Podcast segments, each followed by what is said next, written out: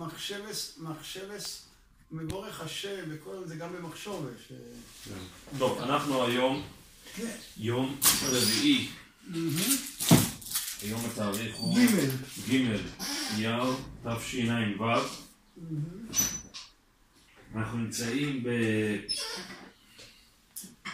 נמצאים ב... צריך להגיע עוד שבוע או משהו, סטוק, אני מודע לזה, של זרו. רק היות וזה לא היה לנו הכל לפסח, בסדר, הכל בסדר. אז תשתה. הכל בסדר. שי, ווייטער, ווייטער. אנחנו. נמצאים ב... ברצף של ימים שמצוינים על ידי העם היושב בציון בהקשרים שונים, החל מיום השואה שחל בכ"ח בניסן, עובר דרך יום הזיכרון שחל היום, ויום העצמאות שחל היום בערב ומחר. אני רוצה, זה, זה במקרה או שלא במקרה, זה מצוין קרוב מאוד לחג הפסח, שאך זה עתה יצאנו ממנו. אני רוצה לחזור, כמדומני שהפעם האחרונה שלמדנו כאן, זה היה ממש בעיצומו של חג הפסח. בהחלט. אם זיכרוני אינו מטעני. ואני רוצה לחזור לפרשה ש... שעסקנו בה ואנחנו עוסקים בה באופן מתמיד, הפרשה של... הפרשה שמציינת בעצם, מורה לנו בעצם על ציון חג הפסח, וכהמשך ישיר לדברים שנאמרו ונתלבנו כאן בפעם האחרונה, בחג הפסח דאשתא, פסח תשע"ו. אני רוצה לקרוא, אני רוצה לקרוא כמה, כמה פסוקים.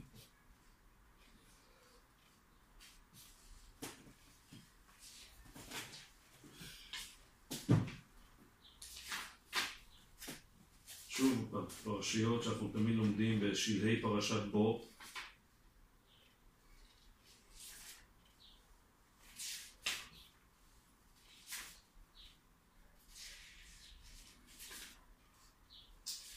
הפעם הראשונה שמשה רבינו מורה על המתכונת של עבודת הפסח, של קורבן הפסח, לעם היהודי שנמצא עודנו במצרים, אז אה, שמות י"ב, שמות י"ב פסוק כ"ה.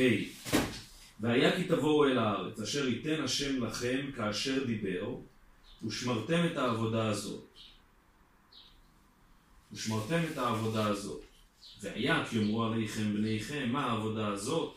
מה העבודה הזאת לכם? ואמרתם, זבח פסח הוא להשם אשר פסח על בתי בני ישראל במצרים, ונרפו את מצרים ותתנו לציב וכולי, ויקוד העם וישתחוו. אז לכאורה על פניו אין שום קשר ישיר בין העובדה של והיה כי תבואו אל הארץ, דהיינו שהעם היהודי מגיע אל מחוז חפצו אל הארץ המובטחת, לבין ההמשך, וזוהי שאלת הבנים. והיה כי יאמרו עליכם בניכם מה העבודה הזאת. זה לא שמשהו, משהו לכאורה, אין, אין, אין שום קשר ענייני, אמיתי, אין שום קו שנמתח בין העובדה שהעם נמצא בארץ לבין שאלת הבנים. אם כבר, אז בחלק של הרישא, והיה כי תבואו אל הארץ אשר ייתן השם לכם כאשר דיבר, ואו אז ושמרתם את העבודה הזאת. אז תדעו לכם, גם אז תשמרו, וגם זה. מה, מה, גם, גם זה דבר שהוא די תמוה. על פי פשט, אני- מה, מה, על פי פשט אני יכול לבאר את זה. בבקשה. ארבעת לשונות הגאולה שעיקרן ותכליתן והבאתי. נו בסדר, אבל מה? בשביל. אני שואל- מה? כשהתורה מורה על הרבה מאוד מצוות אחרות, כל המצוות האחרות, האם גם אז התורה אומרת, והיה כי תבואו על הארץ, גם אז תעשו את זה. אם הדבר, אם התורה רוצה לתת פה הוראה, שהיא הוראה לדורות, היא נותנת הוראה לדורות. אגב, זה דבר מאוד מוזר כמובן, גם כך דיברנו, ועל זה אני לא רוצה להיכנס עכשיו, שזה דבר מאוד, שבאמת 90% מהפרטים שמוזכרים פה דווקא לא, הם לא נוהגים לדורות, אבל בסדר. נניח לזה. להיות עם המקלות וה... לא, זה כל לקחתם אגודת אזור, וצבלתם כן, כן, של כן, בשר כן, והכל, לא, כן, מה- עם? המקלות, לא עם... המקלות זה השעות, זה החלק השולי, כל- העבודה על הפתחים. משכו, קחו לכם וכולי וכולי, ולקחתם אגודת אזור וכולי, כל הדבר הזה. כן, אבל בכל אופן העיקר כן נשאר קורבן הפסח. הוא העיקר, לא? כן, אבל שוב, אוקיי, מה העיקר? אוקיי. מי שקורא כאן את הפסוקים, אוקיי. מי שקורא כאן את הפסוקים לא בטוח שנראה. על פניו שהעיקר רק. היום נשאר לנו שאנחנו נכון. חושבים ש... אבל? שוב, אז זה אני שם בסוגריים, דיברנו על כך אוקיי. בשנים עברו, אני לא רוצה להתייחס לזה כרגע, אני כן רוצה להתייחס, שאם יש הוראה לדורות, אז היא הוראה לדורות, שהתורה אומרת לנו לא תגנוב, וגם אומרת ש"והיה כי תבואו לארץ לא תגנובו", "והיה כי תבואו את הארץ, אה, כבד את אביך ואת אמך", או תעשו הרבה מאוד מצוות אחרות. אתה מתכוון לומר כי עוד יותר, כי זה הרי לא מצווה ש... מה, כי זה כאילו... טוב, אפשר להגיד... למה חוזרים אחורה אוקיי. כאילו? למה חוזרים אחורה? זה מה שאתה לא, שואל. המרכיב, רגע, האמת שהאמת, האמת, שאולי אם זה היה מופיע פעם אחת, עוד איכשהו, זה היה יכול אולי להיראות, לא בהכרח אולי כל כך... כאילו הבהבתי, זה הבהבתי. בסדר. ותחזור אחורה. לזכור איפה היית! אבל, עם המרור והזה. אבל, אבל, אבל, כן. אבל, זה חוזר על עצמו כסדר, ובהמשך הפרשה, בהמשך הפרשה, בשמות י"ג, שמות י"ג ה' והיה כי יביא- יביאך השם אל ארץ הכנעני והחיתי והאמורי והחיבי והיבוסי אשר נשבע לאבותיך לתת לך, ארץ זבת חלב ודבש. ועבדת את העבודה הזאת בחודש השביעי.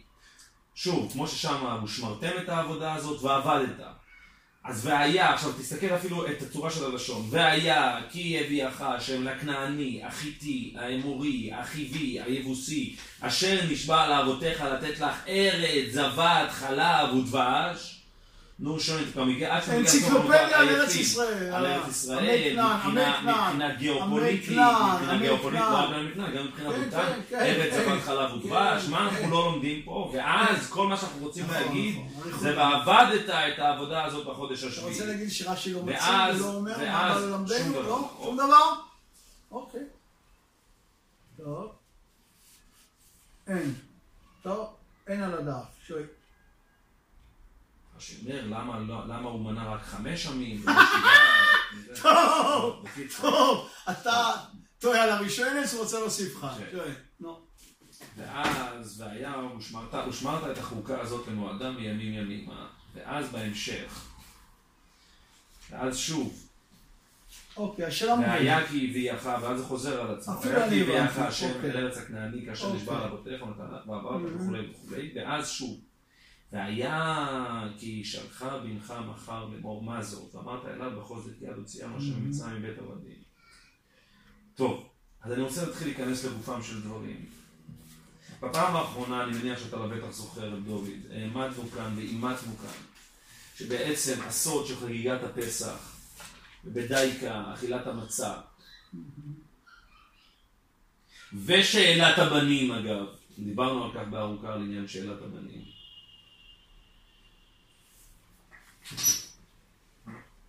היא שהחירות היא בעצם, המצב הזה של החירות, המצב הקיומי הזה של החירות, הוא בעצם מערער על מה שאנחנו קוראים המציאות כמות שהיא.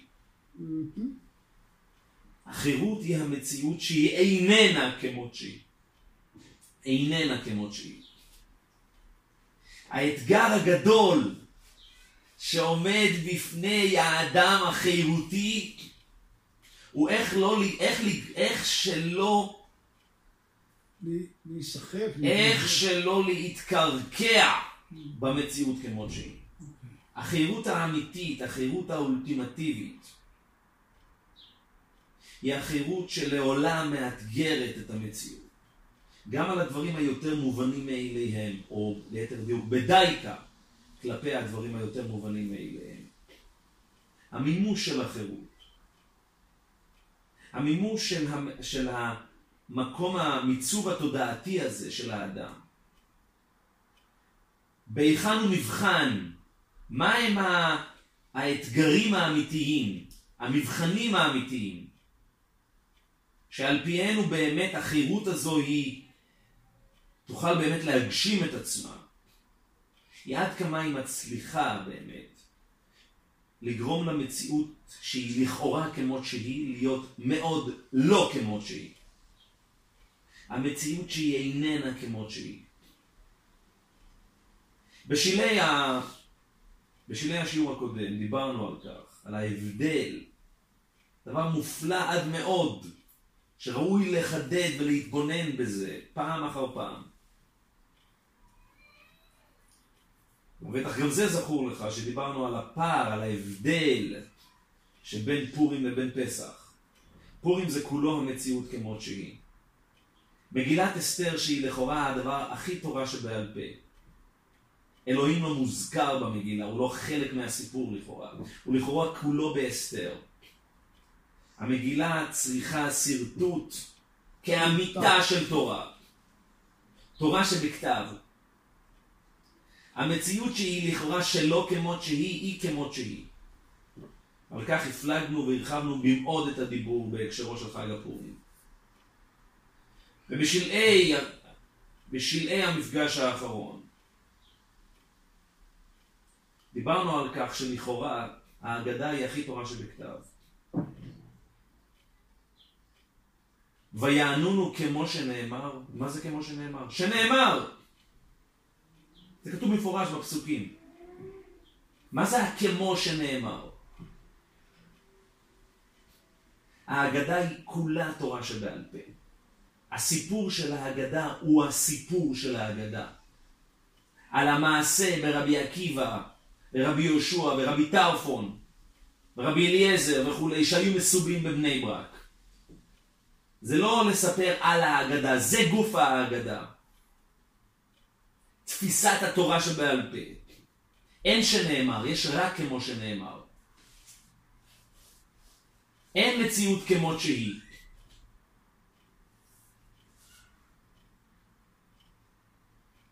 המציאות רחוקה מלהיות כמות שהיא. זה המימוש של החירות. המימוש של החירות זה המה השתנה. זה היכולת לערער על האקסיומות. על היכולת לא רק לערער על האקסיומות, להחריג את האקסיומות. הפסח. הפסח זה הסיפור. וזאת כריתת הברית שמתקיימת בליל הסדר. בקיצור, אני אגיד משפט ותאשר אותו. לא קראת הקדוש ברוך הוא ברית אלא על תורה שבעל פה. אכתוב להם תור... רובי תורתי כמו זר נחשבו. אגיד... הדרך שלנו, רק דקה, תן לי רק דקה. אפילו שתיים. הדרך שלנו להגיע אל המפגש פנים אל פנים, אל הברית המתכוננת מחדש, אלא ואעבור עלייך ואראך מתבוססת בדמייך ואומר לך בדמייך חיי ואומר לך בדמייך חיי. עוד רגע, אני לא סתם מזכיר זאת, אני אחזור לכך. אבל להגיע אל המפגש הזה עוברת דרך הערעור על התורה שבכתב. לא במובן של לערער על התורה שבכתב, אלא להפוך, אלא לפלל ולדבר את התורה שבכתב. להפוך את הנאמר לכמו שנאמר. אל היכולת שלנו לתת את המשמעות ואת ה... את הפריזמה האישית שלנו, מה שנקרא, את הפרשנות. פסח זה שאנו אוכלים על שומה. מה זה על שומה? על שום, שכתוב, שצריך לאכול פסח.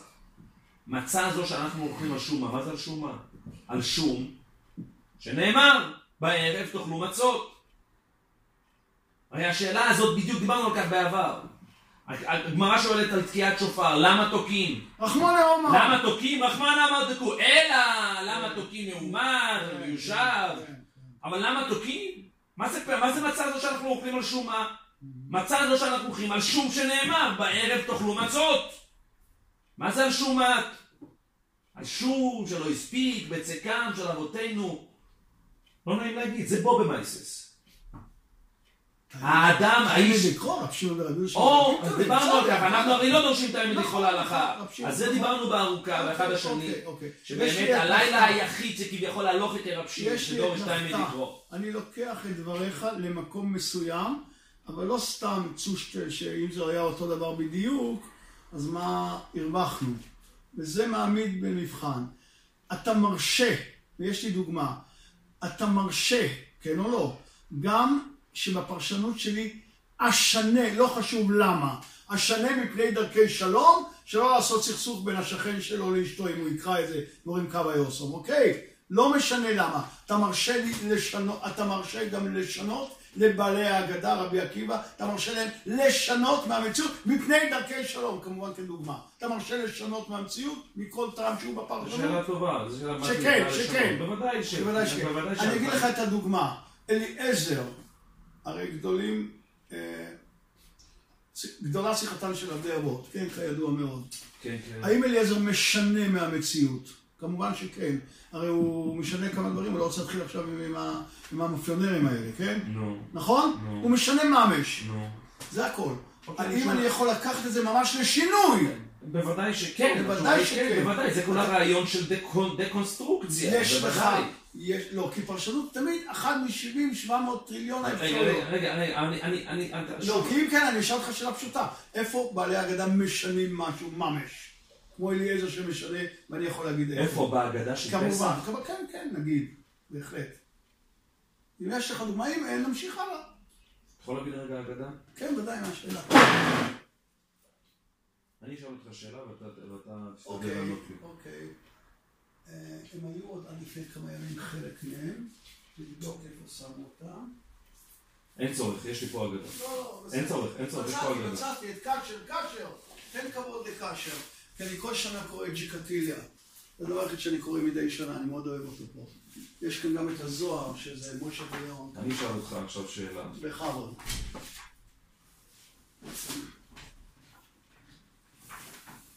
תפקחי, כי זה גז, אז תקטיני, אני אוחז ראש.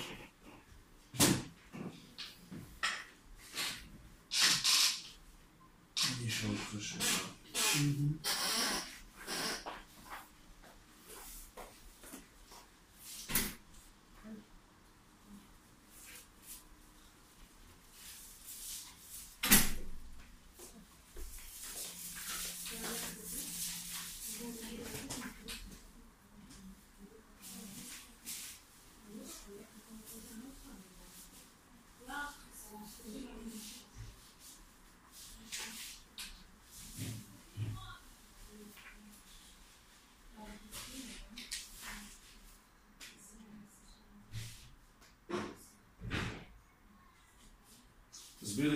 תסביר לי את המשפט.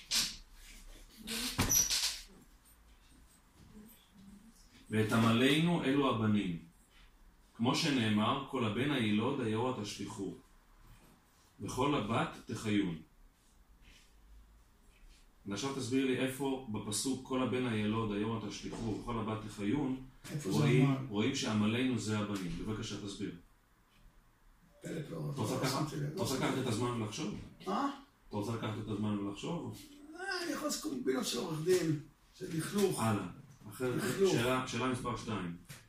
ואת לחצנו זה הדחק או הדוחק, שנאמר, וגם ראיתי את הלחץ אשר מצרים לוחצים אותם. פשוטו, לא?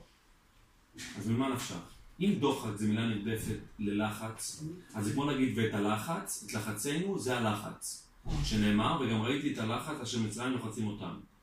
אלא מה? כנראה שזה לא לחץ. כנראה שיש לחץ ויש דוחק.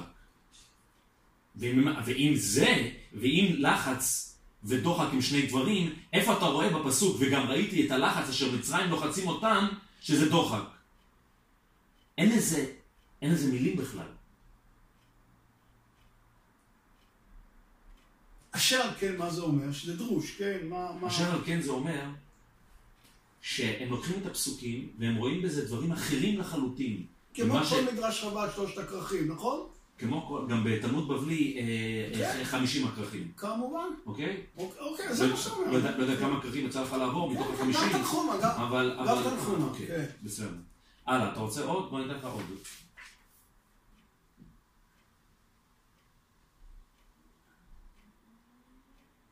וירא עוני- את עוניינו, זאת רשות דרך ארץ. כמו שנאמר, וירא אלוהים את בני ישראל, וידע אלוהים. תסביר. הידע פה זה הרי לכאורה משהו אחר, כן, אבל מה? כן. ונניח שזה לא משהו אחר. וידע אלוהים, מה? לא הבנתי. אותו פה, על מה אפשר... אתה אומר שעוניינו זה שהם מנעו מהם דרך ארץ, כן. נו. עכשיו מביאים לזה ראייה מן הפסוק. שכתוב בפסוק, וירא אלוהים את בני ישראל, וידע אלוהים. זה ראייה לכאורה שאין עליה תשובה, מפורש בפסוק. לא, גם איפה אתה רואה שעוניינו זה פרישות דרך ארץ? מה הקשר בכלל? זה הגמורה שמנסה ביום כיפר, אז היא אומרת שתי אפשרויות, אל תענה את בנותיי לבן ליעקב, או שתמנע מהם תשמיש, או הפוך אולי, יש ויענע. אין לי בעיה להגיד שעוניינו זה פרישות דרך ארץ, אני רואה שאתה לא מבין. אז- יש לי בעיה, איפה זה כתוב? בפסוק, וירא אלוהים את בני ישראל וידע אלוהים. אה, החלק הזה כן. עוניינו זה ברור שיכול... עוניינו זה דרך ארץ, נו, ויענע. אחת לא, מהאפשרויות. כתוב, כתוב. אצל- גם אינקוויזיציה. לא, גם אצל. שכם גם כתוב, אצל שכם גם שם נכון, כתוב, ויענע, ויענע, שלא כדרכם, בסדר. כן. נגיד שזה, אוקיי, נגיד שזה פשוט דרך ארץ, לא משנה. Mm-hmm. נו. זאת לא הבעיה שלי. אני לא אמרתי לך שפרישות דרך ארץ היא לא נקראת אה, עינוי. איפה זה וירא אלוקים? וירא אלוהים את בני ישראל וידע אלוהים. אה, אתה רוצה עוד דוגמאות? יש עוד. ש- לא. אה, אה, זה אומר ש... זה אומר שהם לוקחים את הפסוקים ומפרקים אותם לגמרי. הם מפרקים אותם לחלוטין, מטמיעים את הקריאה ואת הפרשנות בתוך הכתובים וקוראים אותם מחדש. הם עד כדי כך קוראים אותם מחדש, שמה שאנחנו מקבלים בהגדה, להבדיל אגב משלושת הכרכים של, ה, של המדרש רבה, שכאן אנחנו אפילו לא, שבמדרש רבה לפחות יש תזה. יש, נותנים לך איזושהי התאמה, התאמה תרתי משמע, טעימה ולשון הסבר. איך אנחנו, פה אנחנו מקבלים רק את התוצר הסופי. אנחנו מקבלים את התוצאה הסופית שעוניינו זו פרישות דרך ארץ. למה ככה? לא נראה לך בפסוק? תציע, תציע קריאה אחרת. הקריאה של בעל ההגדה היא של וירא אלוהים את בני ישראל וידע אלוהים, שמה כתוב פרישות דרך ארץ. עכשיו, זה אלוהים רואה. שזה מה שאלוהים העינוי רואה. הזה אלוהים של רואה. המניעת אה, זה. זה מה שהוא רואה. כן, מה? אה, אה, מי- מי מי אמר שרק זה הוא רואה? אולי הוא רואה עוד לא, דברים? כרגע, אה, תודה רבה. אבל זה זה מה שהוא אומר. שבעיניו וירא אלוהים את בני ישראל בהכרח מוכיח שהייתה פרישות שהיה דרך פרישות ארץ. דרך ארץ. זה מה שנקרא גי זוך. עכשיו, עכשיו, עכשיו, עכשיו תלך לחפש איפה הוא ראה את זה. אתה מבין? אתה יכול לבנות פה טילי טילים של... הרי יש פה מקור אינסופי לבעלי אגדה. הרי, הרי הוא, הוא מותיר פה מקום כמעט, כמו שאני אומר, באמת אינסופי, בלתי מוגבל, לבעלי הדרש ובעלי האגדה ובעלי הסוד ובעלי... כל מה שאתה רוצה יכולים לבוא לפה, וכל מה שהם יגידו כמעט באופן אפריורי, מראש, יהיה נכון. זה מה שנקרא אגדה. זה מה שנקרא להפוך את האגדה באלף להגדה בה'. זה מה שאנחנו מגידים. אנחנו לא מגידים את הפסוקים עצמם. עכשיו, באופן, עכשיו שים לב, הפרדוקס הגדול, מצד אחד יש לנו דברים כאלה תמוהים, שלחלוטין לא נמצאים בתוך, בתוך, בתוך הפסוקים עצמם, מצד שני, מצד שני,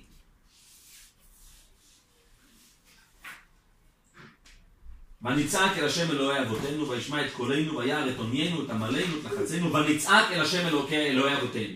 אומר בעל ההגדה, מאיפה אני יודע שהעם העם היהודי צעק אל השם אלוהי אבותיו? מאיפה אני יודע? הרי דוד. כמו שנאמר, ויהי בימים ההם הרבים ההם, וינחו בני ישראל מן העבודה, ויזעקו, ות- ותעל שבתם אל האלוהים מן העבודה. זה כמו שנאמר, זה שנאמר.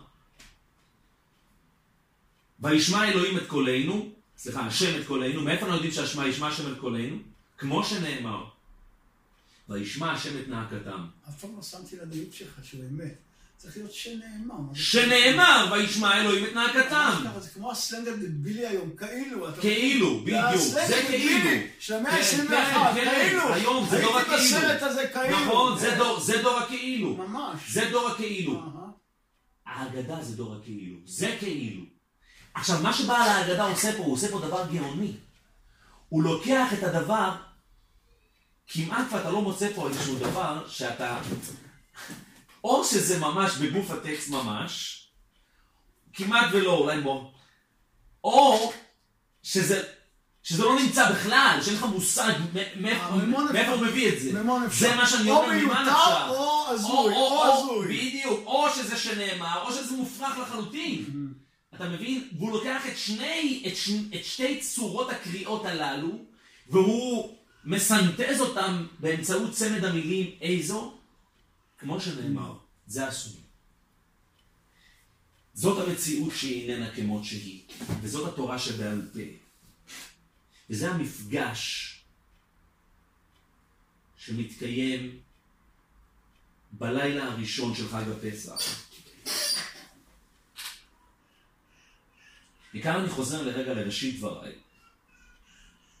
המסע שעושה העם היהודי במיקרו-קוסמוס ובמקרו, ואני אסביר. במיקרו הכוונה, העם היהודי יש לו 50 יום לעשות את המסע מחג הפסח לחג השבועות.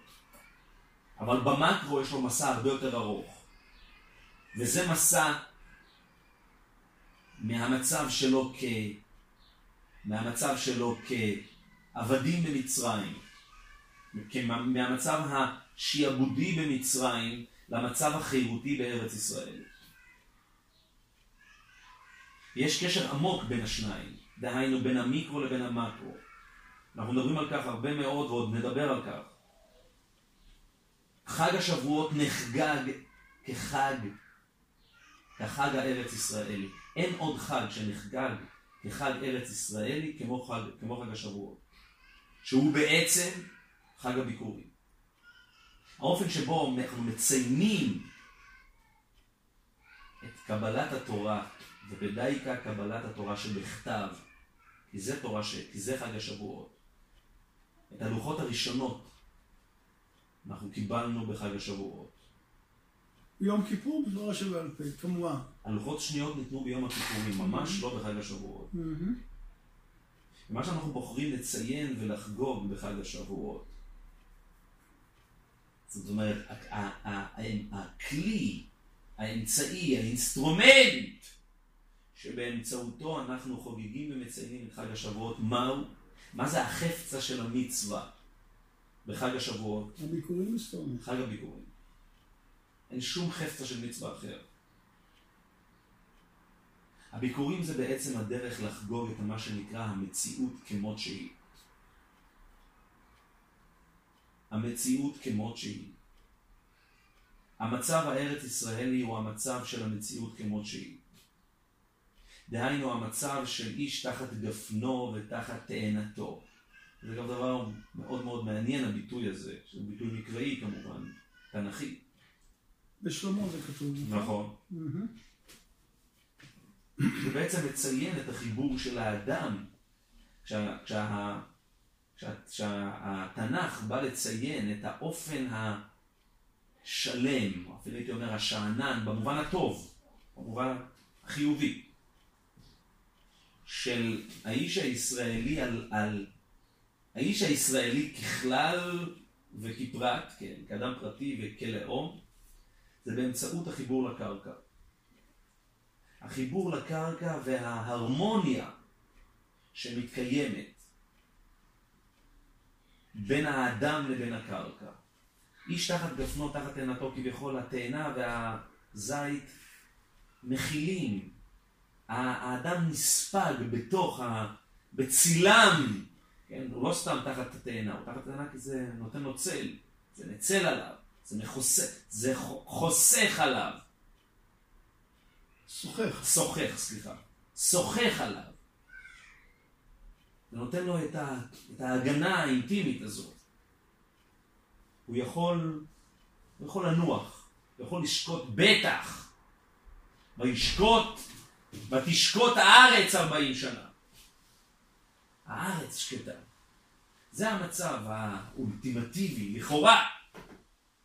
אני אמר את זה גמור. איך נראה עץ תאנה? לא יודע אם ראיתי או לא. איך נראה עץ תאנה? עם עלים גדולים, ולא בכדי האדם הראשון משתמש ב... ב- ממש ככה. בוודאי. אוקיי. ואתה ראית.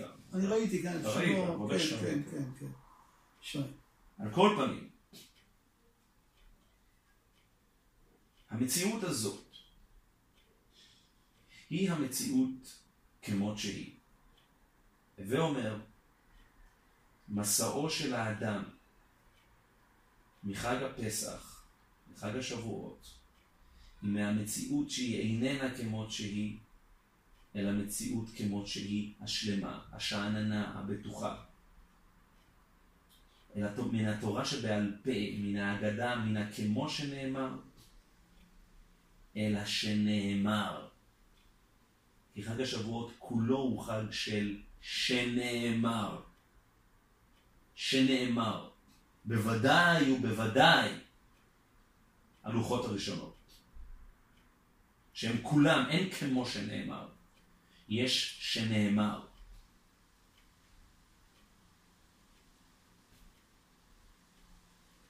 תדייק, זה נפלא. עכשיו אני מתעורר בפעם טעם מחודש במילה הזאת.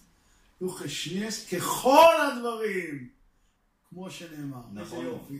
כי אבל זה יסוד הבעל. פה בדבריך, זה נכון. ככל הדברים. נכון. מה זה ככל? כל הדברים. נכון, ככל הפלא הדברים. מילי פלאות. הפלא ופלא. כן. נכון שכתוב עם קרוב? עם חם? הפלא ופלא. כן. ביתה.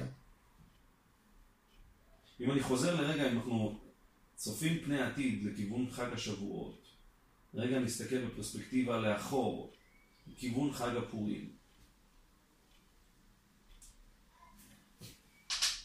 אחד הדברים הבולטים בחג הפורים, כפי שהגמרא אומרת, מדוע אנחנו לא אומרים הלל?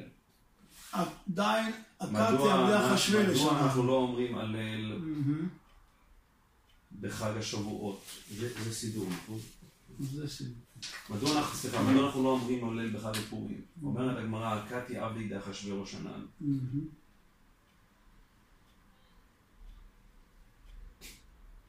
כאנטיתזה לחג הפורים, אין עוד לילה. אין עוד לילה. לילה בפרט וחג ככלל. שאמירת ההלל כל כך דומיננטית. כל כך דומיננטית.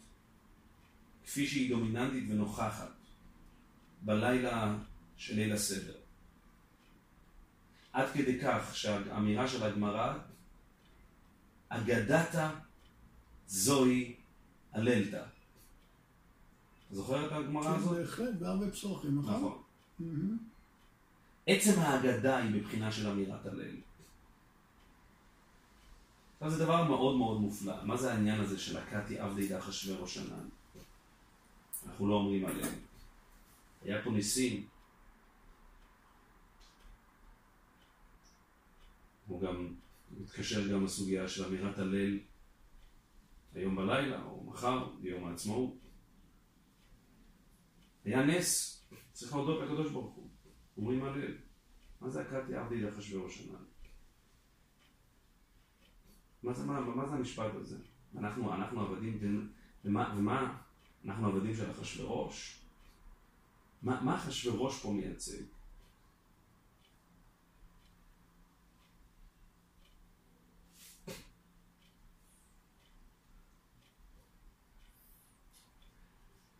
אחד הדברים הבולטים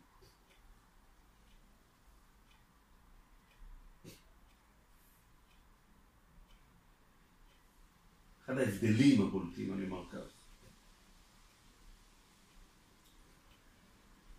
שבין הגלות של בית ראשון לגלות של בית שני. הגלות של בית ראשון בהגדרה היא גלות של מצב ביניים.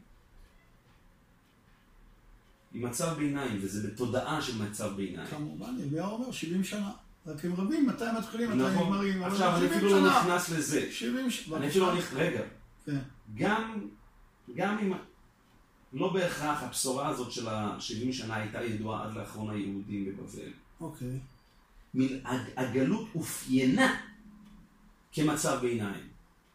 היא אופיינה, האפיון שלה, הקיומי, היה, היה כמצב ביניים.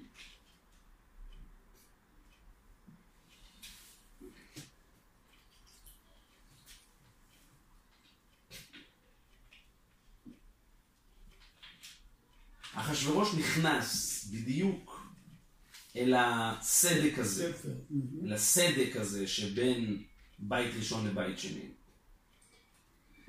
המצב הזה של העם היהודי הוא היה מצב של, ביידיש אומרים נשתער ונשתאים, לא לפה ולא לפה. הווה אומר, הוא מצב של גלות שהיא בבחינת תורה שבכתב. דהיינו, היא בבחינת גלות באופן כזה שהגלות היא סוגרת עליך, היא לא, היא לא, היא לא מאפשרת לך להשתחרר החוצה, ואני עוד רגע אסביר מה, לאיזה להשתחרר החוצה אני מדבר. מצד אחד, מצד שני, אין לך את ה... אין לך את הנוכחות. או במילים אחרות, יש אסתר פנים. יש באנוכי אסתר, אסתיר. אין גילוי. אבל ההיעדר גילוי לא מעניק לאדם את האפשרות. שוב, אני משתמש במילים המעט חתומות הללו, שאני כבר אתייחס אליהן, לצאת החוצה ולהשתחרר. זה מין, קוראים לזה לימבו. לימבו זה מצב של מין סוג של מלכוד שאי אפשר לצאת ממנו. המהות של הגלות של בית ראשון היא גלות שהיא אבסורדית, שהיא בלתי אפשרית. היא בלתי אפשרית, הגלות הזאת. כי היא גלות של מצב ביניים, ומצב ביניים הוא בלתי אפשרי. ההבדל הגדול שבין בית ראשון לבין בית שני, הגלות מבית שני איננה מצב ביניים. לא רק שזה איננה מצב ביניים. ועוד רגע אני, ובהמשך אני אתייחס לכך ביתר הרחבה. זהו המצב המשמעותי, הדומיננטי, המכונן והמשפיע ביותר על האומה היהודית מאז ומעולם. ואם אני אשתמש בשפה הליבוביצ'נית, היהדות היא לא תורה שבכתב, היא תורה שבעל פה. היהדות לא מתחילה בהכרח, אני משתמש בשפה הקיצונית שלו, היא לא מתחילה בעשרת הדיברות, היא מתחילה ב... ממתי קוראים קריאת שמע של שחרית. הוא הרי בחריפותו אומר, הכן, הקנון, הכ"ד, מי קבע את זה? מי קבע? עכשיו גם אם אנחנו רק דקה, רק דקה, אני בכוונה מביא את הציטוטים האלה כי אני רוצה לקחת מהם משהו. מה שקורה בבית שני, ואני אנסח זאת בצורה מאוד חריפה, אבל אני בדי כמה מנסה לנסח את זה בצורה חריפה, כי דווקא אולי דרך החריפות הרעיון יוכל להתחלחל, לחלחל יותר. הגלות מבית שני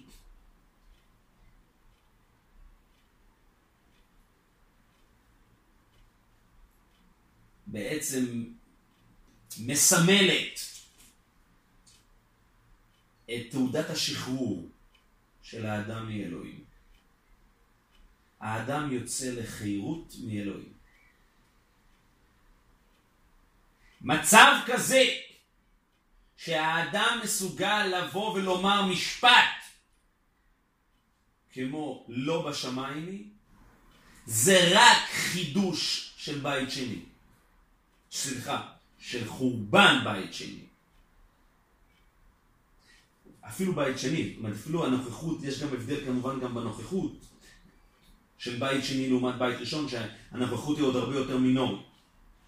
אבל כאשר בית שני נחרב, תוכל לומר אם תרצה. האדם הולך לשבת בחושך. וזהו בדיוק החושך, רגע, וזהו בדיוק החושך שהאדם הראשון הולך לשבת בו כאשר הוא מגורש. המדרש הידוע שאין צורך אפילו להביא אותו. 130 שנה. זה לא רק על המאה ה-30 שנה, על המוצאי שבת שאחרי. על העלתה הגדולה הזאת ועל כך שאנחנו עד עצם היום הזה עושים ברכת מאורי האש בגלל המוצאי שבת הראשון. אני מניח שאתה מבין טוב, מכיר טוב על מה אני מדבר. באמת, גמרא בפסוחים מפורסמת. כמובן. כן.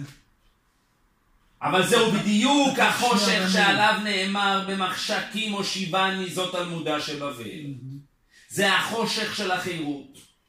חשיכת החירות. אבל השאלה היא איך עושים מהחשיכה הזאת, או כפרפרזה, איך עושים מהלימון הזה לימונדה. לימונדה. ש- אור גדול, וליהודים הייתה אורה בפורים, זאת אורה. מה שעושים, סליחה, לא? אנחנו כן? עושים איזה, מה שעושים איזה, עושים את הכמו שנאמר. בדיוק. זה שהיו מסובים בבני ברק, זה רגע אחרי החורבן. רבי עקיבא, הוא מגיע אחרי החורבן. הוא הגילוי הגדול של אחרי החורבן. רבי עקיבא הוא כולו תודעה פוסט חורבנית, או אם תרצו פוסט גירושית. זה הרבי עקיבא מחד ומשה רבינו מאידך. ולאידך ברבי זה הדורש תילי תילים על כל קוצו של יוד, הווה אומר כמו שנאמר. כמובן. זה כמו על כמו על כמו על כמו. זה הזו תורה וזו שכרה. זה רבי עקיבא. אבל לאידך גיסא, אני חושב שצריך לציין גם, שבעקיבא אופטימי שתחזור גם השלמות שהיא מעורבת גם עם תורה שבכתב. הרי הוא רואה שועלים, הרי הוא רואה שועלים, הוא צוחק. זה בדיוק. מכיוון שרבי. עקיבא הוא זה שכופר במציאות כמו שהיא. הם, הם, הם בוכים והוא משחק. כי הוא רואה את הכמו שנאמר, לא את השנאמר. הם אומרים לו, מקום שנאמר בו והזר הקרב יומת שועלים מהלכים בו. הוא רואה את הכמו שנאמר. אבל גם האופטימיות, בגלל שעתידים זקנים לשבת בזה. נכון זה מאוד, שמה. נכון כן, מאוד, כן. נכון מאוד. אבל זה היכולת לכפור במציאות ולגרום למציאות לקרוא אותה דקונסטרוקטיבית. אין משמעות למה שאתה רואה עכשיו.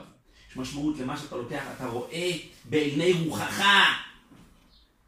מה שאתה רואה בפריזמה של הפרשנות. איפה אתה מביא את עצמך אל מה שאתה רואה. לא כמות שהוא, אין מציאות כזאת. אין מציאות כזאת. לא ראיתי, פעם שמעתי שברשמי כתוב בזויה שבשבילו לא חרב הבית. אתה מכיר דבר כזה? לא. לא יודע אם זה נכון, אבל ניקח את הרעיון. זה רבי עקיבא, רבי עקיבא. איפה רבי עקיבא, איפה הוא לא קולע?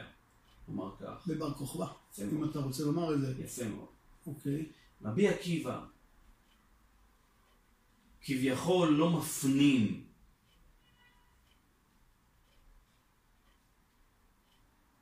את המציאות הגלותית. הוא לא מפנים את המציאות הגלותית. כשהוא הוא לא מצליח לראות את הקוזיבה בכוכבא. זה הוא לא מצליח לראות.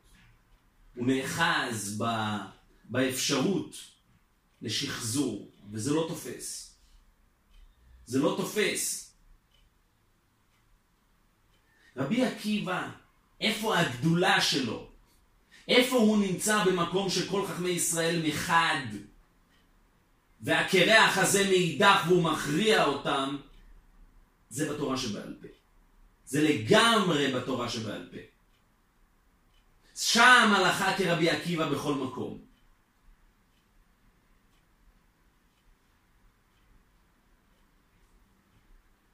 אבל מה שאני רוצה לומר, באגדות לא. כאשר אנחנו... באגדות לא, רבי יהודה. מה לך אצל לך לנגעים ועולות? מה לך אצל כן, אגדות? נכון, אה? נכון. מעניין מה שאתה אומר. הערה. מעניין. מהמם. אבל אני רוצה לחזור ולדבר על, ה, על ההבדל, על הפער שבין חורבן בית ראשון לחורבן בית שני.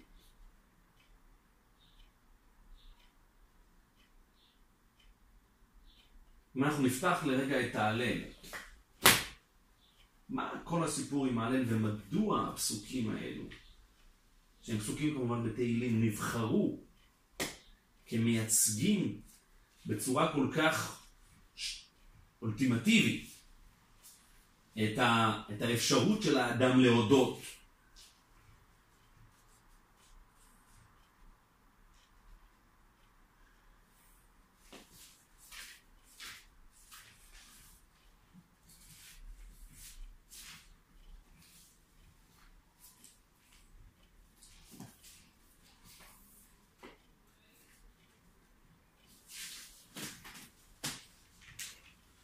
אחד הדברים, ישנו מוטיב מאוד בולט ב- לאורך כל פסוקי פרקי התהילים של הלל. הללויה הבלו, הללו עבדי השם, זה מתחיל עם עבדים. רם על כל גויים השם, על השמיים כבודו, מי כהשם אלוהינו המקביל לשבת, המשפיל לי לראות בשמיים בארץ. מקימי מעפר דל, מהשפוט ירים אביון, להושיבי עם נדיבים, עם נדיבי עמו, עם מושיבי עקר את הבית, עם הבנים שמחה הללויה. כבר כאן, אנחנו נחשפים בעצם אל המתח הזה שבין, נקרא לזה, שתי הטריטוריות. בין הטריטוריה שנקראת שמיים לבין הטריטוריה שנקראת ארץ. ועד כמה מתקיים יחסי גומלין בין שתי הטריטוריות הללו. עד כמה מתקיימת האינטראקציה, הזיקה בין שתי הטריטוריות הללו. לכאורה זה אז פלגינה. השם המקביל השמיים, לשם. שמיים להשם. רגע, רק דקה, עוד הגענו לזה. כן. ואז המשפיל לי לראות בשמיים ובארץ, מקימי מעפר דל, ואז אנחנו אומרים, כן, לפעמים יש את, את הדל, האלוהים יורד עד עפר בשביל מהשפוט ירים אביון, להושיבי עם נדיבים. אבל מאידך, מי כהשם אלוהינו המקביל לשבת, הוא נמצא למעלה, על השמיים כבודו. אחרי זה אנחנו עוברים לדבר בצאת ישראל ממצרים, חד פעמי, היה גילוי. בית יעקב הים רעה וכולי, כל המציאות כולה זזה, כולה נעה. הערים תרקדו כאלים, היה, הערים זה כבר מתנתרא. נכון, בסדר. אוקיי, בסדר. הראשונה נכון. שעוררה את הנקודה, נכון. זו דבורה. היא נכון. שזהו. אחרי זה- היא כבר אמרה שזהו. והוא ממשיך. אחרי זה אנחנו מתחילים לדבר על, ה... על הקונפליקטים התיאולוגיים של שהעובדה שהאלוהים הוא טרנסצדנטי לחלוטין, ואני רוצה כמובן לחדד, המתח בין הטרנסצדנטי לאימננטי, זה בעצם התמצית של, של אמירת ההלל, ואחד באמת הדילמות היא, האם אדם יכול לעשות לעצמו אלוהים? אז אנחנו באים, אנחנו מדברים לעצמנו, עצביהם כסף וזהב, עיין נא אלוהים, אלוהים ש... אוקיי, למה יאמרו הגויים? הרי הגויים לא באים ואומרים להם תעבדו עבודה זרה, לפחות לא בציטוטים שמופיעים פה. הגויים באים ואומרים להם עיין נא אלוהים. רק הם אומרים, איפה האלוהים שלנו? האלוהים שלנו זה האלוהים שלנו. אבל, אבל שים לב עם איזה אופן היהודי מתמודד עם השאלה, איפה האלוהים שלך? למה יאמרו הגויים? הגויים לא באים ואומרים, תעבדו את אלוהינו. לא זה מה שכתוב. למה יאמרו הגויים, איה נא אלוהיהם? אז מה אתה עונה לי? אתה עונה לי, אה, אה, אתה עונה לי בשאלה, האלוהים שלך, איפה הוא אורו? מה הקשר האלוהים שלי? למה יאמרו הגויים איה נא אלוהיהם? אז ת- לא יודע, תנסה להתמודד עם השאלה. אבל מה? התשובה היא לא. ואלוהינו, אה, ואלוהינו כל אשר חפץ עשה. ואז מיד אנחנו עוברים לדבר, עצביהם כסף וזהב, מעשה בידם, וכולי וכולי וכולי, רגליהם לא ילכו, וכולי וכולי. אגב שכמובן לא זאת הייתה השאלה. ישראל בטח בהשם, עזרא ומגינה, בית אהרון, וכולי וכולי, ירא השם ידחו בהשם, וכולי וכולי. זאת אומרת, יש כאן איזושהי הסתכלות על המציאות, שאנחנו בעיקר מדברים אותה לעצמנו ומאמתים אותה מול עצמנו. בכך שהאלוהות בהכרח לא יכולה להיות מתוך המציאות הטבעית שאנחנו חיים בה. כי המציאות הטבעית היא מציאות ריקה, היא מציאות בלתי אלוהית. ולכן כל אלוהות שנקודת המוצא שלה היא אנושית, היא בהכרח אלוהות של שקר. אלוהות של עבודה זרה, היא אלוהות זרה. אלוהינו כל אשר חפץ עשה. ואז שוב אנחנו ממשיכים ואומרים, אדוני זכרנו יברך וכולי וכולי. כאן זה מגיע לשיא. יוסף עליכם עליכם, השם עליכם, עליכם ועליכם. ברוכים אתם אל השם עושה שמיים וארץ. אז אלוהים מצד אחד הוא עושה שמיים וארץ, מצד שני השמיים שמיים להשם, והארץ נתן לבני האדם. אבל מאידך לא המתים יהללויה ולא כל ירדו ידומה. ואנחנו נברך ים מעתה ועד עולם הללויה. ופה יש עניין נוסף שנכנס, וזה העניין ההתייחסות אל המוות. והעובדה שדווקא יש כאן, יש כאן פתאום איזושהי מודעות למוות, כאשר במקרה הזה זה שוב עימות בכך שאומנם השמיים שמיים להשם והארץ נתן לבני האדם, אבל עדיין אותם הבני האדם, וזו האמירה הגדולה, זאת האמירה הגדולה, שזאת אמירה פרדוקסלית כמובן. אם השמיים שמיים להשם והארץ נתן לבני האדם,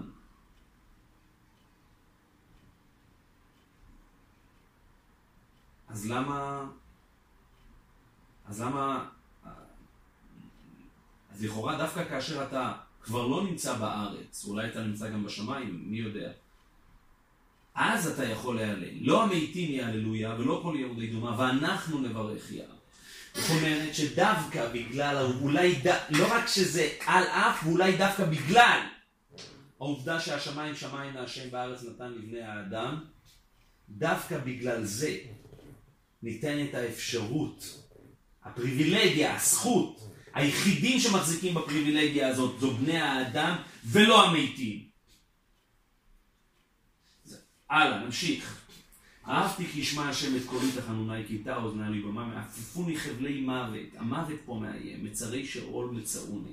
צרה ויגון אמצאו בשם השם יקרא. אנא השם אל תנפשי, חנון השם בצדיק וכולי, שומר וכולי. צל המוות שעוד מעט אני לא יכול נכון, להעלה. כי חילצת נפשי ממוות, את עיני מדמעה, את רגלי מדחי, אתהלך לפני השם בארצות החיים.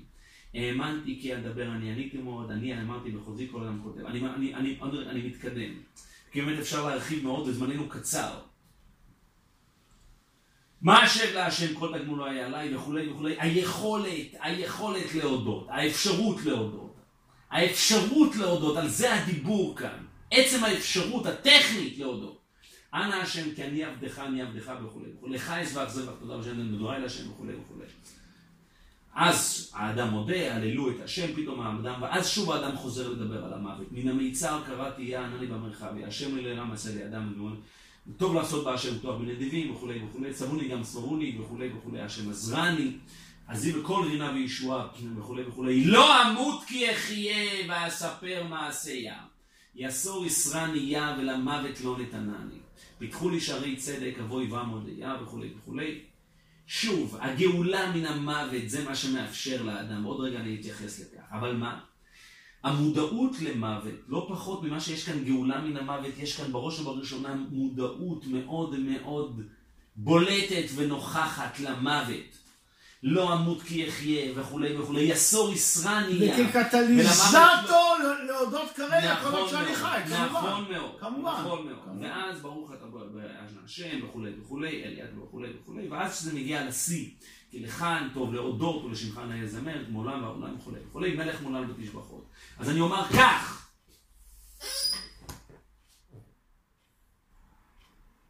הסוד של אמירת ההלל היא בעצם האפשרות של האדם להפוך את עצמו לטרנספורמטור של גילוי.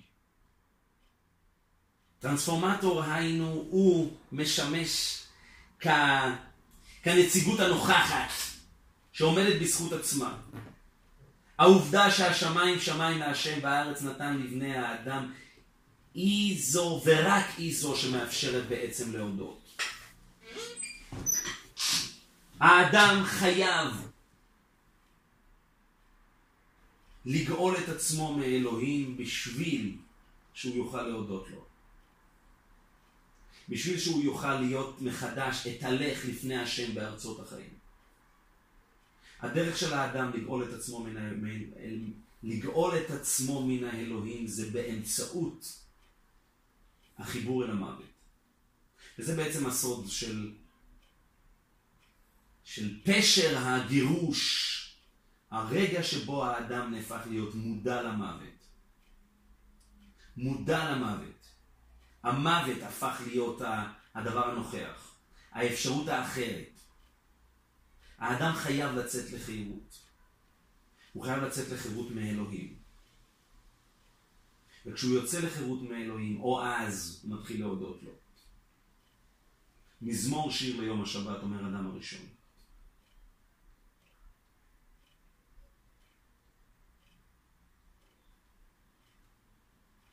זה המזמור שיר ליום השבת. כשהוא יוצא מאלוהים. דווקא על ידי זה שהוא נהיה חוטא.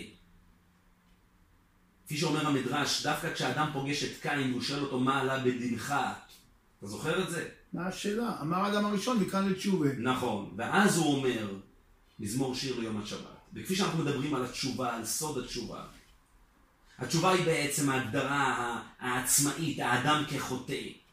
האדם כחוטא זו מילה נרדפת, האדם כעצמאי. ואז הוא מתחיל לעשות את המסע, אז הוא מתחיל בעצם להפוך את, להגדיר את ה... על חטא שחטאנו לפניך, זה המזמור שיר ליום השבת. הוא היה בחסות אלוקית באיזשהו חיבוק דוב. נכון מאוד. עכשיו הוא יצא. נכון מאוד. מה שקורה בבית ראשון, שהאדם לא יוצא מחיקו של אלוהים. בשום מקום.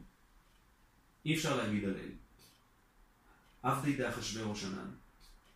עבדי דאחשוורוש הכוונה, אנחנו עדיין דפוסים במקום הזה, שאנחנו לא באמת מסוגלים להבין ולהפנים, זאת המילה, את המשמעות של הגלות, או אם תרצו את המשמעות של החירות.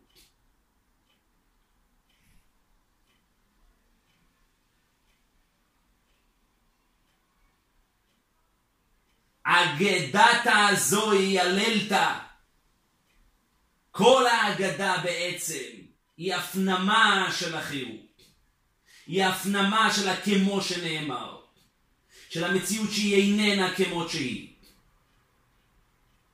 כל האגדה כולה באה לערער על המצב הארץ ישראלי. ודווקא כאשר תבואו לארץ, אז כי שלחה בנך, אז ועבדת את העבודה הזאת, את העבודה שמאתגרת את המציאות כמות שהיא. היא מאתגרת את התחת גפנו ותחת תאנתו. אין מציאות כמות שהיא. העם היהודי אין לו מציאות כמות שהיא. אתה אומר ממש פרדוקס המפרה. כשאתה בארץ תרגיש גולדניק עד הסוף, רק אז. היכולת נכון? להפנים את האמירה כי ואומר לך בדמי חיי ואומר לך בדמי חיי. היכולת של היהודי להיות נגזרת רק מהיכולת שלו שלא להיות.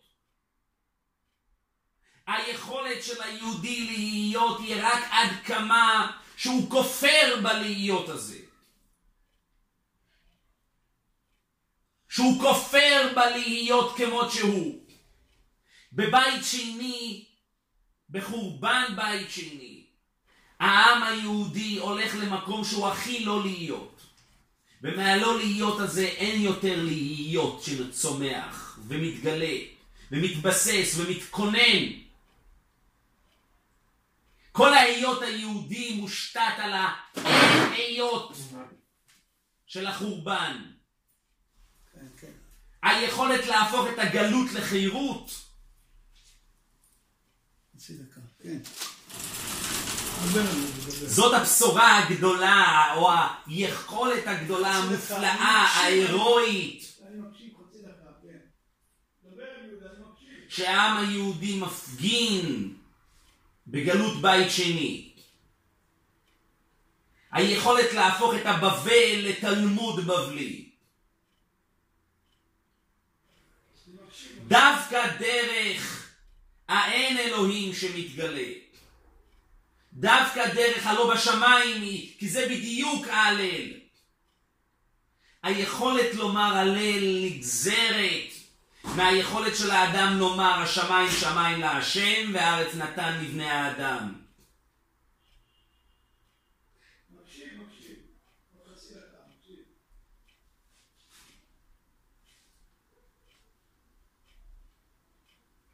הדבר המופלא ביותר.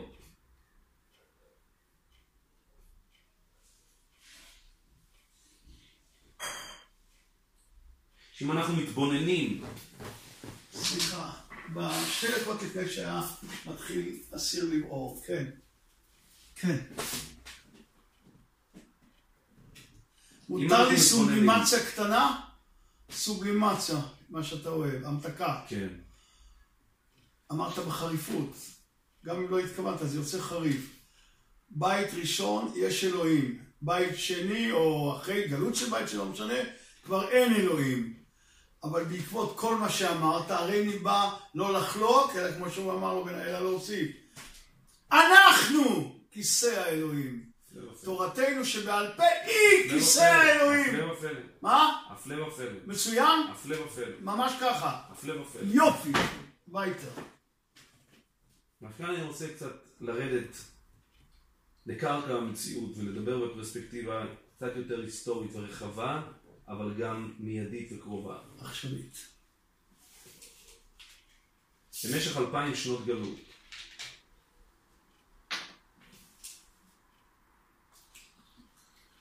היה משמעות למשפט שאנחנו קוראים בליל הסדר, בפרספקטיבה ההיסטורית, בדרמה ההיסטורית התוססת כל כך של ליל הסדר, ברגע של שיא אנחנו אומרים כאילו ספונטנית, והיא שעמדה לאבותינו ולנו, שלא אחד בלבד, עמד עלינו לכלותנו, אלא שבכל דור ודור עומדים עלינו לכלותנו. הקדוש ברוך הוא מצילנו מידם. אז נהוג לחשוב שהקדוש ברוך הוא ברגע האחרון מצילנו מידם. זה יכול להיות נכון. אבל לפי הקריאה שלנו, דווקא דרך העומדים עלינו לכלותנו, דווקא דרך האבסורד שבקיום היהודי, הבלתי אפשרי של הקיום היהודי, דווקא אז, והקדוש ברוך הוא מצילנו מידם. עכשיו כך, כמו שאומר, מבחינה היסטורית. מבחינה היסטורית, הכבשה בין השירים. נכון, זה- זה נורותיו. מבחינה היסטורית, מבחינה היסטורית,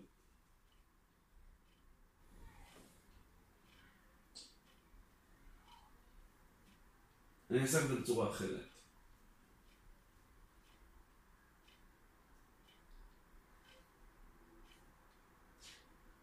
יש כאן, בדיבורים שלנו היום, אין, ספק שדמותו של ישעיהו לייבוביץ' המנוח מהדהדת בהקשרים שונים. אחד המשפטים הידועים שלו,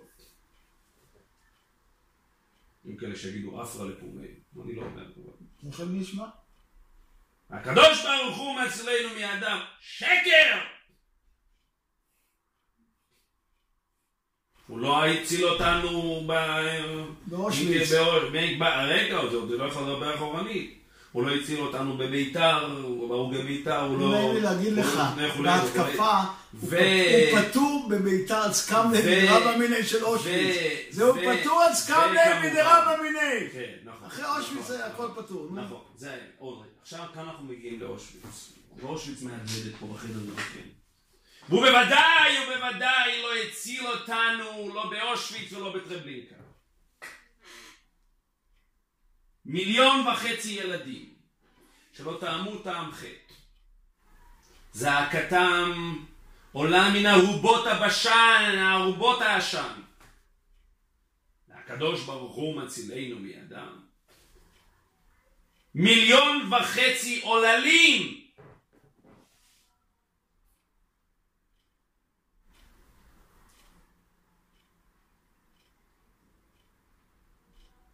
איפה הוא היה?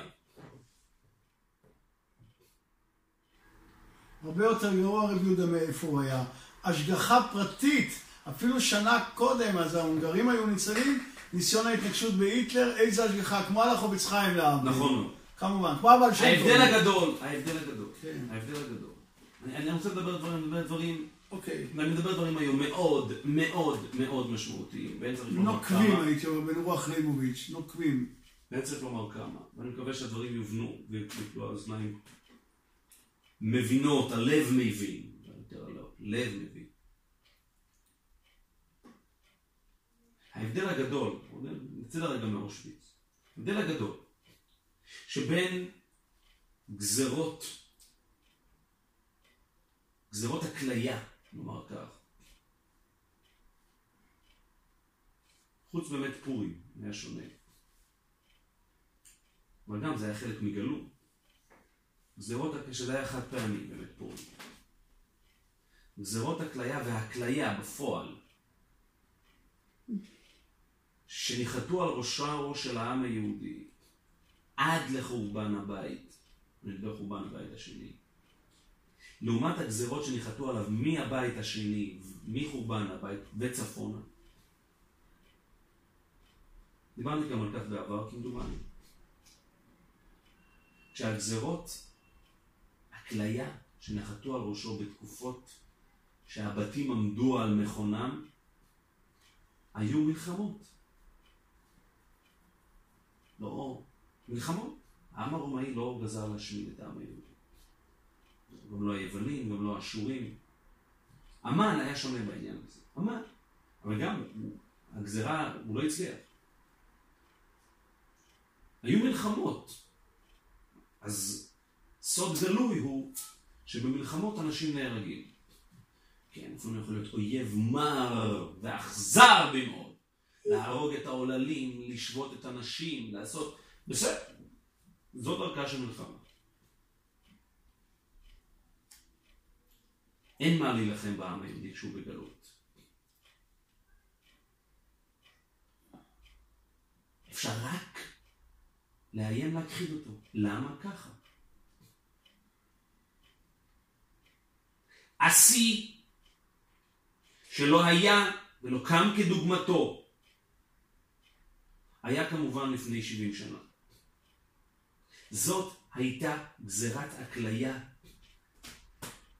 העם היהודי לא רק שלא איים על העם הגרמני, האיום אדרבה ואדרבה, האיום שנוצר על העם הגרמני דווקא בעקבות העובדה שהוא הכחיד מעצמו את העם היהודי היה הרבה יותר גדול. איום אמיתי. התרומה של העם היהודי לתרבות, לעוצמה הצ... הצבאית, התרבותית, הכלכלית, כמובן, הקיומית, הייתה אדירה, אדירה, אדירה.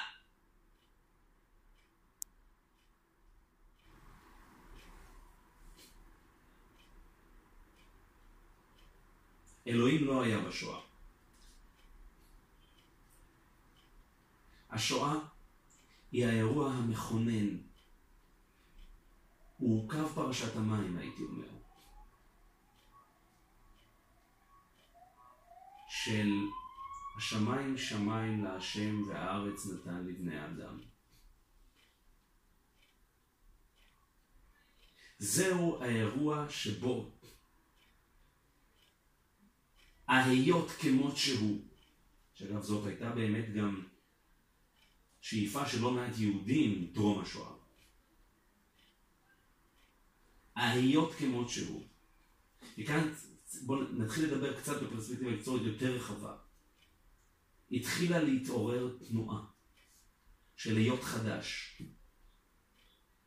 מה שנקרא תנועת שיבת ציון, או התנועה הציונית.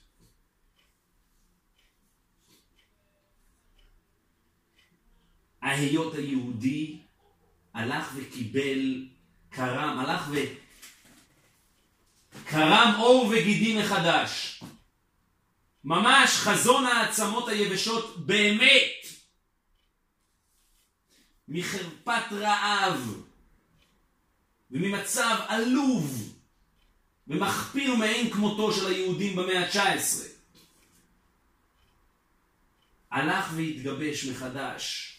מי שקרא את בגי ההריגה של ביאליק על פרעות קישנב בתחילת המאה. קיום יהודי עלוב מאין כמותו. הקיום היהודי הלך וקרם עור וגידים מחדש, באמת חזון העצמות היבשות. מקשיב, אני פה.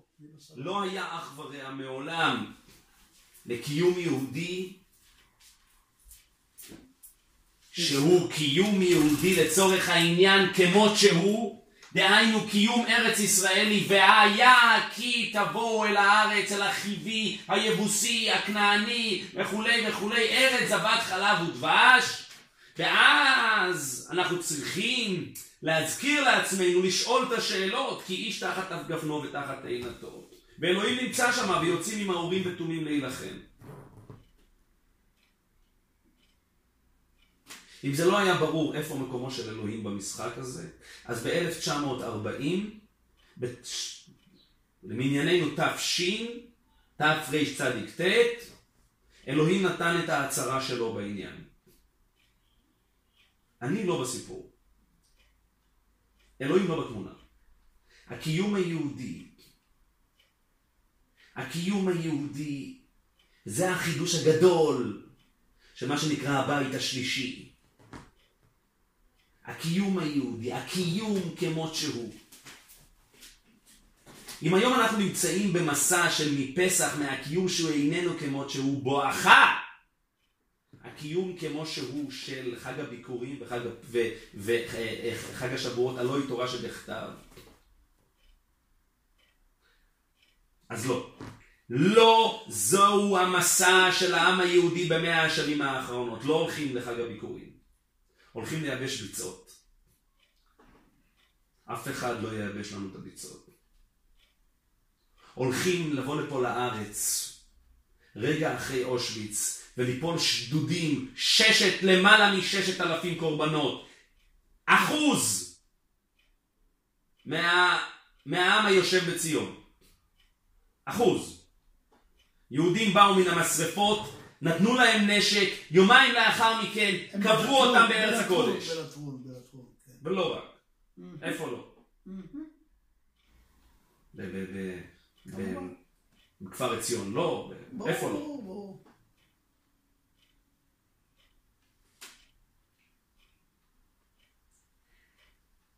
מה שבעצם קורה, שיש כאן תהליך שבפעם הראשונה, וזה אבסורד על פי המתכונת המוכרת, כי עד היום זה היה מאוד ברור. אם אנחנו בארץ ישראל, אנחנו בארץ ישראל, על כל המשתמע, אבל אז אנחנו צריכים, והיה כי ישלך בנך, לעורר בעצמנו את התורה שבעל פה, את הכי ישלך בנך, שזה בעצם סוד תורה שבעל פה. לשאול! תורה שבכתב אף אחד לא שואל. זה כמות שהוא. צריכים לעורר את זה. ואז לאחר מכן אנחנו לגמרי נפרדים מהפסח, נשארים רק עם המצה. מהגלות, אז הגלות, זהו. הגלות, אנחנו כל, כולנו תורה שבעל פה. במחשכים הושיבנו זאת תלמודה של בבל. אבל זה מחשכים, זה חושך וצל מוות. כאן קורה דבר שהוא דבר אבסורדי, הוא פרדוקסלי. הקיום היהודי על פי איזה חוק פנימי משלו, הולך ומעצב לעצמו את קיומו, מכונן בעצמו את קיומו, אבל הוא מכונן בעצמו את קיומו באופן הכי, הכי טרגי שרק יכול להיות. הקיום היהודי הוא אבסורד. אי אפשר להתקיים כיהודי אתם יודעים איך אנחנו יודעים שאי אפשר להתקיים כיהודי? תשאלו את אדולף, את אה, אדולף היטלר. תשאלו את השישה מיליון יהודים, שליש מהעם היהודי. אי אפשר להתקיים כיהודי, זה אבסורד. מתוך האבסורד הזה העם היהודי, מתוך המציאות שהיא הכי שלו כמות שהיא. זה לא שפתאום הגיע נחמיה ולוקח את העם ומישהו בונה להם את הארץ, כורש. ו... אי אפשר להתקיים כיהודי. אין דבר כזה. זה ואומר לך בדמי חיי במובן הכי עמוק של המילה. לא היה לזה אח ורע. בעשור אחד העשור הזה שבין 1940 ל-1950, בין שנת תש לשנת תש"ח, שמונה שנים, קראו לעם היהודי את שתי המאורעות המשמעותיות, המטלטלות והדרמטיות שלו לפחות באלפיים השנה האחרונות. לפחות. האירוע לכאורה השלילי ביותר והאירוע לכאורה החיובי ביותר. אבל זה אירוע אחד. והאירוע האחד הוא, הוא האירוע שבו העם היהודי כביכול, ופה אני רוצה לי לחדד את זה. בפעם הראשונה שבו העם היהודי מתוך עצמו, כביכול אלוהים משחרר לחלוטין. העם היהודי יוצא לגמרי, יוצא לגמרי לחירות. כי מה שבעצם קורה עד אז,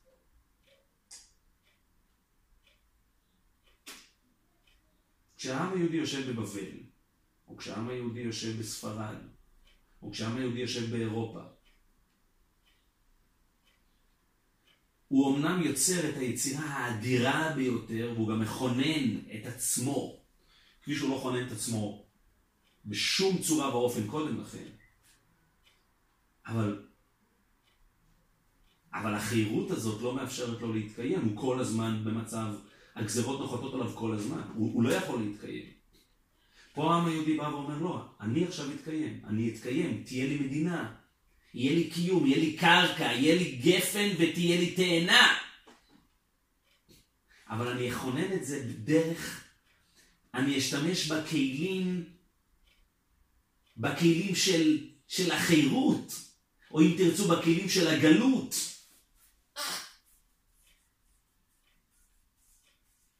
זה כמובן מתחבר לדברי הרמב"ם שדיברנו עליהם בעבר. שהכיבוש בעתיד הוא כיבוש בידי אדם, וזה הכיבוש שמקדש. אם אתה זוכר את דברי הרמב"ם הללו. כן, כן, זה ידוע. שהוא היה על תנאי. נכון. כן, נכון? נכון. זה כיבוש בידי אדם. זה דבר אבסורדי. וזה דבר שמגדיר ומעצב ומכונן מחדש את מהות הברית. שמתקיימת בין העם היהודי לבין אלוהיו. הקיום הוא קיום של האנושי. הקיום הוא קיום, האופן שפה, ופה אני, אני אוסיף ואני אומר. אלוהים כביכול מפקיד את החלק שלו באנושי, התפקיד והתכלית והמהות של העם היהודי במצבו הנוכחי הופך להיות שונה לחלוטין מתפקידו וייעודו עד אז. כי בעצם דווקא דרך הכלים האנושיים, דווקא דרך הכלים שהם כביכול טבעיים, ניטרליים, באופן, הנה העם היהודי מתקיים פה בכלים ניטרליים טבעיים. אבל יש מרכיב אבסורדי בקיום הזה. ושלוש שנים לפני, שלוש שנים לפני שכל זה קורה, האבסורד הזה זועק ומגיע עד השמיים. אי אפשר להתקיים. אבל זה לא רק שאי אפשר להתקיים, אי אפשר להתקיים אחד, וגם אי אפשר, אי אפשר, שלא להתקיים. להצדיק או אני אנסח זאת בצורה אחרת. אי אפשר לקחת את אלוהים כגורם רלוונטי בתוך האירוע הזה. ממה נפשך? כי אם הוא רלוונטי אז הוא מאוד מאוד לא טוב. הרלוונטיות, הקריאה, הגילוי של האלוהי הוא כולו דרך מה שנקרא השמיים שמיים להשם והארץ נתן לבני האדם. אבל דווקא הדרך זה לא על אף שהשמיים שמיים להשם והארץ נתן לבני האדם אז אנחנו אומרים לא המתים יהללויה ולא המתים דף אלא דווקא בזכות ובאמצעות הגדרת הטריטוריה הזאת. ודווקא בזכות העובדה שהשמיים שמיים להשם והארץ נתן לבני האדם, בגלל זה האדם מודע, האדם מודע למוות. האדם נמצא במצב של עפפוני חבלי מוות! יסור יסרני! הוא כל הזמן קרוב למוות. כן, העם היהודי מעולם לא היה כל כך קרוב למוות כפי שהוא היה בשנים הללו של השואה. לא היה יותר מוות. זה בדיוק מה שהגדיר, השמיים שמיים להשם והארץ נתן לבני אדם, ומשם מתחיל הגילוי, דרך הבני האדם. עד כמה העם היהודי מצליח להפוך את עצמו לגילוי, להפוך את המרכיב של בני האדם שבו לגילוי, של תיקון, של שיפור, כבני האדם, עד כמה הוא מצליח לתרום לבני האדם. אז, אז ניתנת לו האפשרות לומר הלל. כן, עד כמה הוא מצליח להוציא את עצמו ממה שנקרא הכתי עבדי דאחשווי ראש ענן. כי הכתי עבדי דאחשווי ראש ענן הכוונה להיות בגלות מבלי שאתה מגשים את החירות האישית שלך. עד כמה האדם מצליח להיות בגלות של בית שני, לא בגלות של בית ראשון. אבל הגלות של בית שני, מאחר מהבחינה הזאת שאנחנו באים להתבונן, האם גלות בית שני באה לקיצה בתש"ח, בהכרזה הזאת, של אנחנו מכריזים בזאת על הקמת מדינה יהודית בארץ ישראל. וכפי שמגילת העצמאות אומרת, בארץ ישראל קם וכולי לאחר אלפיים שנות גלות וכולי וכולי וכולי. האם תמו אלפיים שנות גלות או לא תמו אלפיים שנות גלות? התשובה היא, תמו אלפיים שנות גלות במה... רגע, תמו אלפיים שנות גלות במהות, אבל לא תמו אלפיים שנות גלות באיך. הכלים הם כלים של גלות, אבל הם כלים של גלות לממש חירות ולממש קיום, או זאת אומרת, הכלים הם כלים של הגלות, דהיינו כלים של כמו שנאמר, הם כלים של השמיים שמיים להשם והארץ נתן לבני האדם, או במילים אחרות, לא בשמיים היא. אבל הם נוגעים בבסיס הקיומי הקולקטיבי של העם היהודי. לא רק האינדיבידואלי של האדם הפרטי כפרט, שזה בעצם הסוד של תורה שבעל פה. של הוויכל משה, של הפסולך, של הדלת אמות של הלכה. העם היהודי יצא מהדלת אמות של הלכה, שהיה מאוד מאוד רלוונטי ותקף אי שם בגלות. העם היהודי הפך ללאום, הפך לשפה אחת, הפך לתרבות אחת, במתכונת קיומית לחלוטין. הכלים הם כלים של גלות. הכלים הם כלים של עצמאות. עצמאות במובן הזה שהאדם מגדיר את הטריטוריה הארץ ישראלית כטריטוריה שעומדת בזכות עצמה. ופה אגב כמובן אנחנו נכנסים פה לשאלה שהיא עם הקשר פילוסופי פוליטי אדיר. כי היו, ישנה באמת תנועה מאוד מרכזית בארץ שרואה את זה כהתחלתא דגאולה. כמשהו שבעצם בסופו של דבר לוקח אותנו אל המתכונת השלמה של הגאולה השלמה, של הגילוי שבסופו של דבר הוא דרך הנוכחות בהר הבית. הגילוי המקדשי.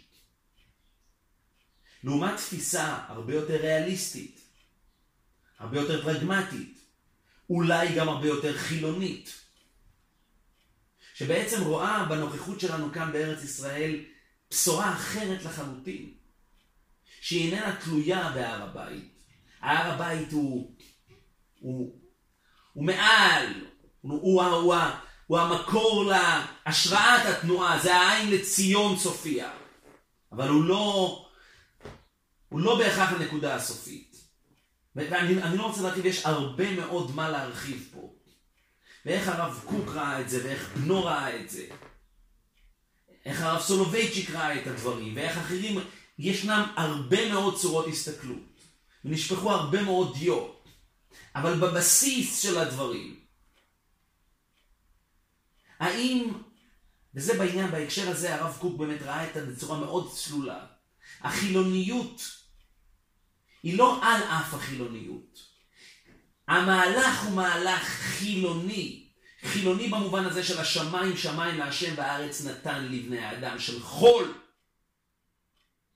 החול הוא הקודש. החול הוא הקודש. כחול.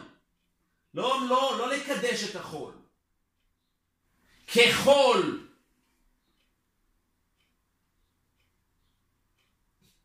האופן שבו שתי הטריטוריות הללו כביכול נפרדו, נפרדו, והעם היהודי יצא מוכה וחבול, ובכוחות עצמו. זה מה שבדר... וכאן אני, בנקודה הזאת אני חותם. היכולת שלנו לגלות ולהגיע למצב של אתהלך לפני השם בארצות החיים, לפני השם. היא באמת רק עד כמה שאנחנו יודעים למנף דווקא מתוך המקום של האחריות האדירה והעצומה, של החירות הזאת, של העצמאות הזאת. למנף את זה למקום של ה... של התיקון האמיתי, של מה שנקרא באמת תורה שבעל פה. של לבחון ולזקק את האנושי. דווקא רק עד כמה שאנחנו מצליחים להפוך את זה לחג של הודיה, ולא חג של כוחי ועוצם מידי עשה לי את החיל הזה. כי זה חג של קלקול ועיוות. זה המבחן האמיתי. זה המבחן האמיתי של החירות. המבחן האמיתי של החירות הוא בדיוק אותו מבחן שהיה לעם היהודי אז אי שם במקומו בבבל. האם הוא מתבולל או הופך את הבבל לתלמוד בבלי? כי אין מקום יותר אולטימטיבי להתבולל מאשר בבל. אבל מההתבוללות זה הפך להיות ממחשכים או שבעה ניזות תלמודה של בבל. אז לקחת דווקא את העובדה שאין לנו סכנת התבוללות, כי זאת בעצם הגיור, הבשורה הגדולה שמביאה המדינה היהודית. הגאולה מן הסכנה ההתבוללות, ראו ערך המצב של יהודי ארצות הברית. דווקא דרך זיקוק הזהות, להפוך דווקא את, ה, את המקום שלנו, את המקום של האדם כפרט וכלאום, אל בשורה, אל בשורה ברוח, אל בשורה מוסרית, בשורה אתית, בשורה מדעית, בשורה הגותית. להפוך את ה... בדיוק את הציון הזה לכי מציון תצא תורה ודבר השם מירושלים. מתי אנחנו נתראים רבי יהודה?